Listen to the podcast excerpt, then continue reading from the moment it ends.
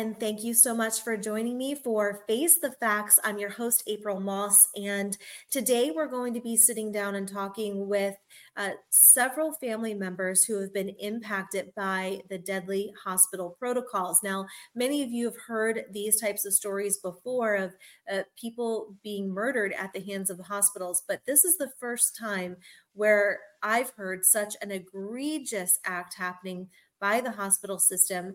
And joining me today to discuss what's happened to their mother and their wife is Don Downs and Cara Bookman. Thank you so much for joining us today, guys. Thanks, Thanks for, having us.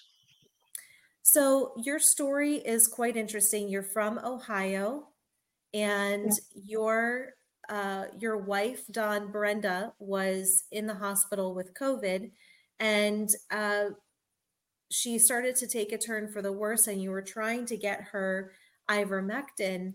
Uh, tell us what the hospital said to you. They, they put you guys on a gag order. Explain what they said to you in order for you to be able to receive this ivermectin for Brenda. Um, so basically, um, they said once we battled in court um, with our attorney was Ralph Lorigo. Um, once we battled in court, the judge came back and said, and the judge was a Franklin County judge, um, Mark Serrott.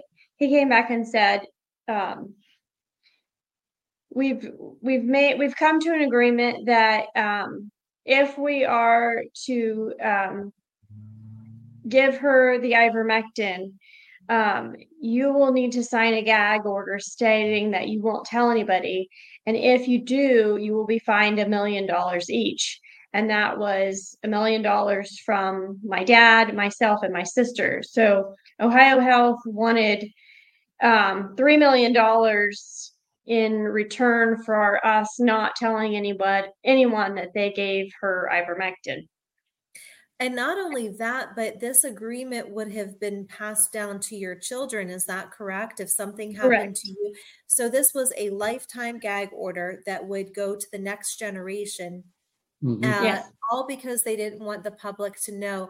Now, you were under the impression that, okay, if we sign this, and I mean, I can only imagine your your your mother is in the hospital She's very, very sick. You're trying to save her life. At that moment, you're probably thinking, well, we don't like the way this sounds, but I mean, we just need right. her to get well and get the medicine.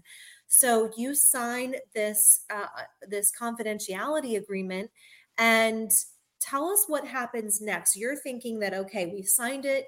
Now the hospital is going to give her the medicine. What happened then? A whole lot happened before that because I jumped up and down for them to give her the ivermectin. They said no. And I said, well, I'm going to take you to court. And they just laughed basically because after 19 months of COVID, they hadn't had anybody sue them. Ohio Health, they own a lot of hospitals to get their loved one any kind of other medicine to help with uh, this COVID. So uh, it was a big joke to them, but we hired Ralph in New York and we hired a, a local attorney to do the groundwork. So um, eighteen thousand dollars worth of fees in eight days.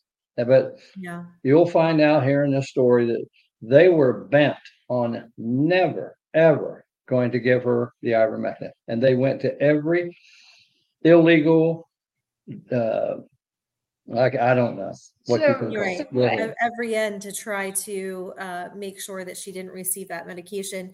So ultimately, ultimately, the hospital lied to you because you were under the impression she was going to get the medicine. Yes. So tell us what happened that all of a sudden she doesn't get the medicine. How did you find out that she wasn't So when we get to the hospital after we had signed the agreement, um, we we went to the hospital and um, they her doors were open they hadn't been opened you know this whole time and we no longer had to wear ppe there was no longer a restriction on how many of us could be in a room so that was our first, like, what, okay, what's going on? There's something fishy going on. So then um, we get a call from our local attorney um, saying that the doctors want to meet with us um, because she's having some type of cognitive issues. And, you know, we didn't want to meet with them. We just wanted them to give the medicine. We said, no, we don't want a meeting. Um, well, they went ahead and ambushed us in the waiting room, anyhow, five doctors. Um, and one of them was their lead um, infectious disease doctor. And they told us, well, as they're telling us that she has these cognitive issues that would be ivermectin would make worse, they're telling the courts that she's doing great and doesn't need the ivermectin because she no longer has covid Absolutely. and she's she's doing great. So they're telling us one thing and telling the the judge another. That morning she was supposed to get it. So what he do? He shelved it the whole thing until we could get counsel together which never ever happened so my big deal with the whole thing, you she missed a lot of stuff. What happened in that courtroom, it was ungodly. But uh, I will never rest until I find out who from Ohio Health sent the staff judge's staff attorney, Paige Kahn, a information that she was doing significantly better. It cost her her life. It really did. Right, because it was a lie. It's an absolute lie beyond even during the two or three hours that we were waiting to give it to her after the judge said she would get it. Um, we they they took we didn't know this, but they took her down to have a brain scan. Yeah, they started running these tests so that we would believe that there was something wrong with her right. cognitively because right. she wasn't awake. It was but all they show. still had her completely sedated. It was all show, and and also not just that that that, that test came back normal, by the way, mm-hmm. and they went behind our back and called our our uh, local doctor here in where we live that prescribed the ivermectin. He's our doctor, family doctor. And Gastaldo, the head of infectious disease himself, called our doctor and wanted him to talk us out of the ivermectin to to uh, yeah just talk us out of it. So our doctor said absolutely not. She needs it and she needs it today. And uh, well he said well we don't have anybody up here to administer it to her which before they said they did. So he offered to come up and administer it to her and they said no you're not a part of our organization. The extent that they went to make sure she would not get the ivermectin. It's it's unconscionable. That's all we can say. Yeah. Well, you do you you hired a new attorney and mm-hmm. this new attorney Warner Mendenhall is yes. representing your case and um, I'd love to bring him on the show now. We're delighted to have Mr. Mendenhall join us. Thank you so much for being here. Can't hear you. Oh, I think you're Hang on. I got it. I got there it. Sorry about that. Um, hey, April, it's nice to see you, and and Don and Cara, it's nice to see you guys. Yeah, you too. When they well, when they us- called me, um, you know, I was just astounded initially that they had signed this agreement that involved a financial penalty for speaking about the situation, and uh, the the agreement was essentially a gag order that if they were to violate it, uh, they could be liable for $100,000 each. So there's three of them, a total of $300,000.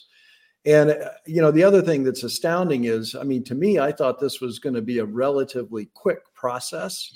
And as they've told you, uh, or will tell you, this process took a while. Um, you know, the court moved very slowly on it. And, and of course, the hospital was just, um, really, really adamant. I mean, they wanted to sanction us essentially for asking the court to clarify this issue.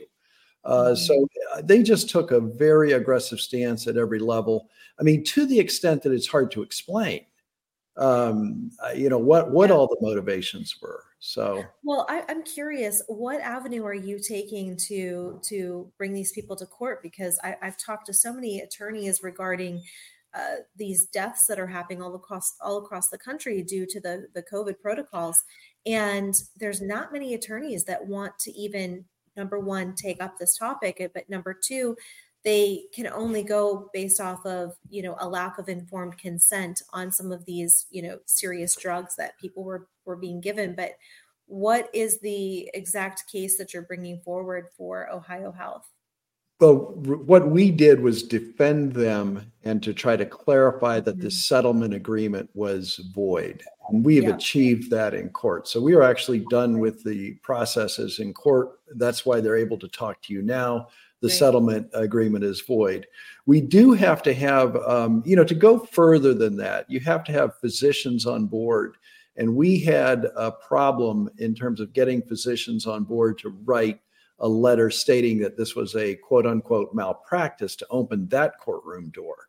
So that was something we went through. My gosh, that has been almost a year ago now. Is that how long it was when we went through Mhm. that? So we made an effort to do that. Um, I think there are some other mechanisms to look at these hospitals.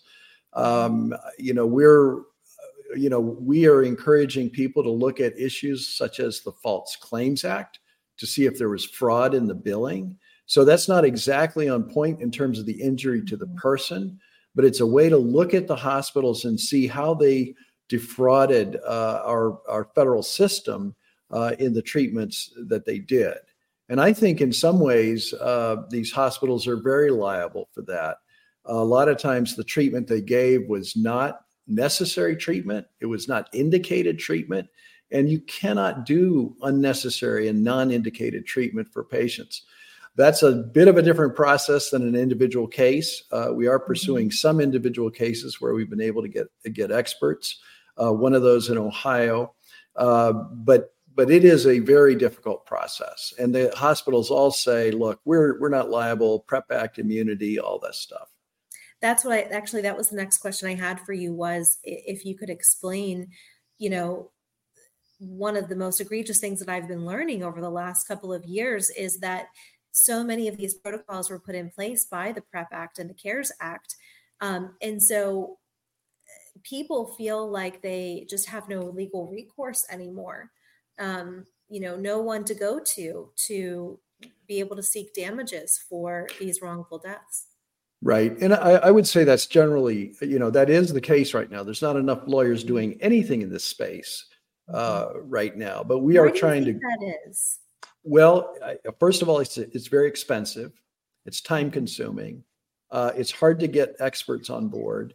Uh, but we are working uh, right now. I just came from the FLCCC conference in Phoenix. There were 550 doctors down there. We address, we had a breakout room where we addressed some of the doctors because we're trying to get them. You know, we need the experts. We need their, uh, you know, we need them to step forward and help us to bring these cases. So we're trying to encourage them to do that. And additionally, they need protection. The doctors who do step up then come under attack by medical boards uh, for treating their patients properly. With ivermectin, for example, that's been an ongoing battle. Um, you know, if a doctor you know treats a patient with ivermectin, a lot of times they get a board complaint, and they've got to defend a board complaint for using one of the safest, most effective medicines ever discovered uh, in the world. So, uh, you know, And these by are the way, all the same medicine that was being given out, handed out by the the government of India to its people, and had COVID pretty much eradicated. Mhm. Yep. Yep. So I I just we've offered uh, so we set up a group uh, called Freedom Counsel. It's at freedomcounsel.org, and we are trying to create a collaboration of scientists, physicians, and lawyers. Uh, and we're up to about 240 lawyers now, and that's not near enough, uh, but we are gaining some steam there. Um, and you know, I do hope that situations that the Downs faced are not going to happen. You know, that we're going to be able to stop and slow down what's going on with these hospital protocols. And actually, it's really simple. We have to restore medicine to what it's supposed to be. It's a doctor-patient relationship.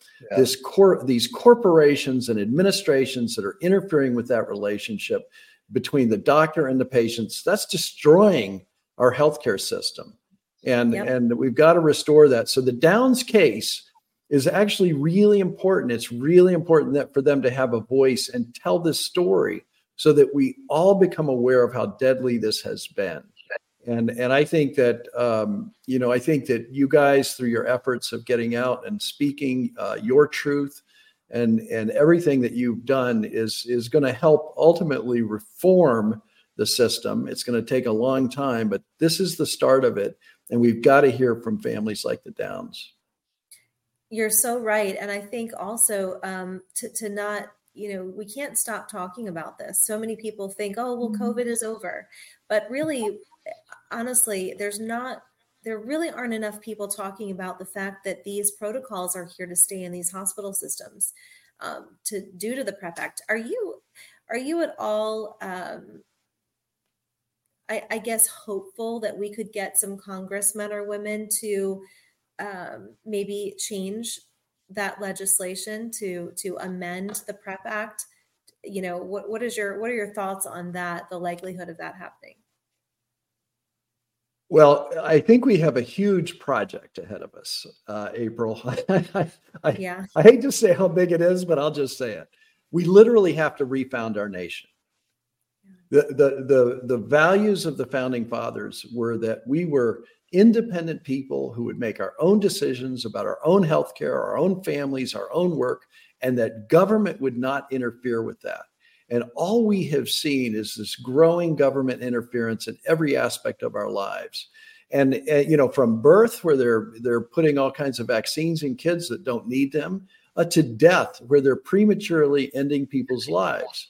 Uh, you know, through medications, uh, and we've all seen what these charts look like with the opioids and and the other medications uh, that they're using, and they're over medicating people, and they are killing them and and that just keeps happening uh, and it's still happening today so april uh, you know i think it's just really important to look at those protocols and try to get back to medicine as we know it should be practiced Yep. Well, thank you so much for joining me today. Uh, Don, Cara, I'll give you the last words.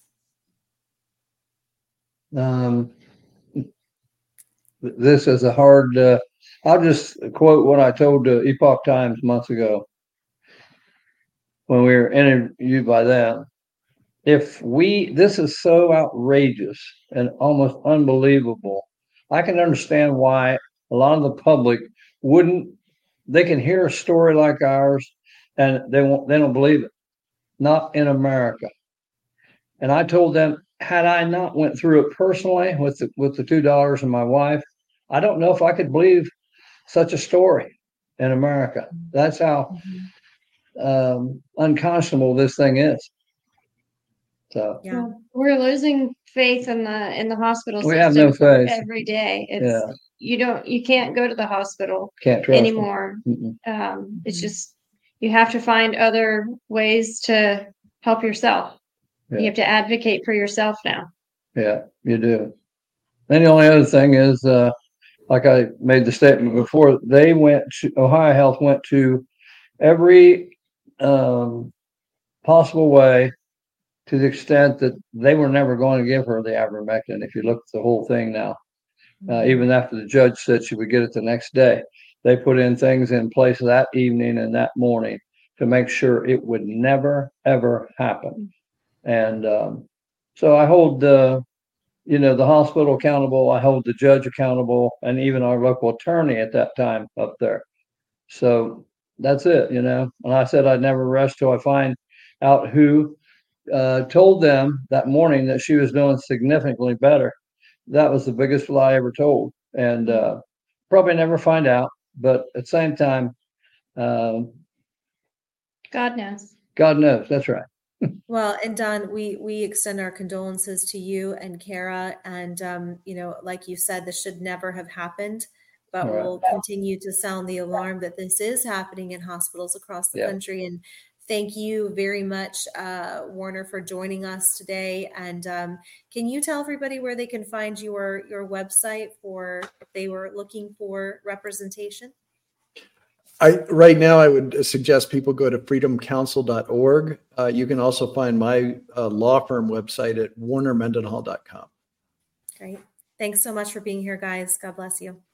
Okay, you Thank too. you. Thanks for having us. It's forever.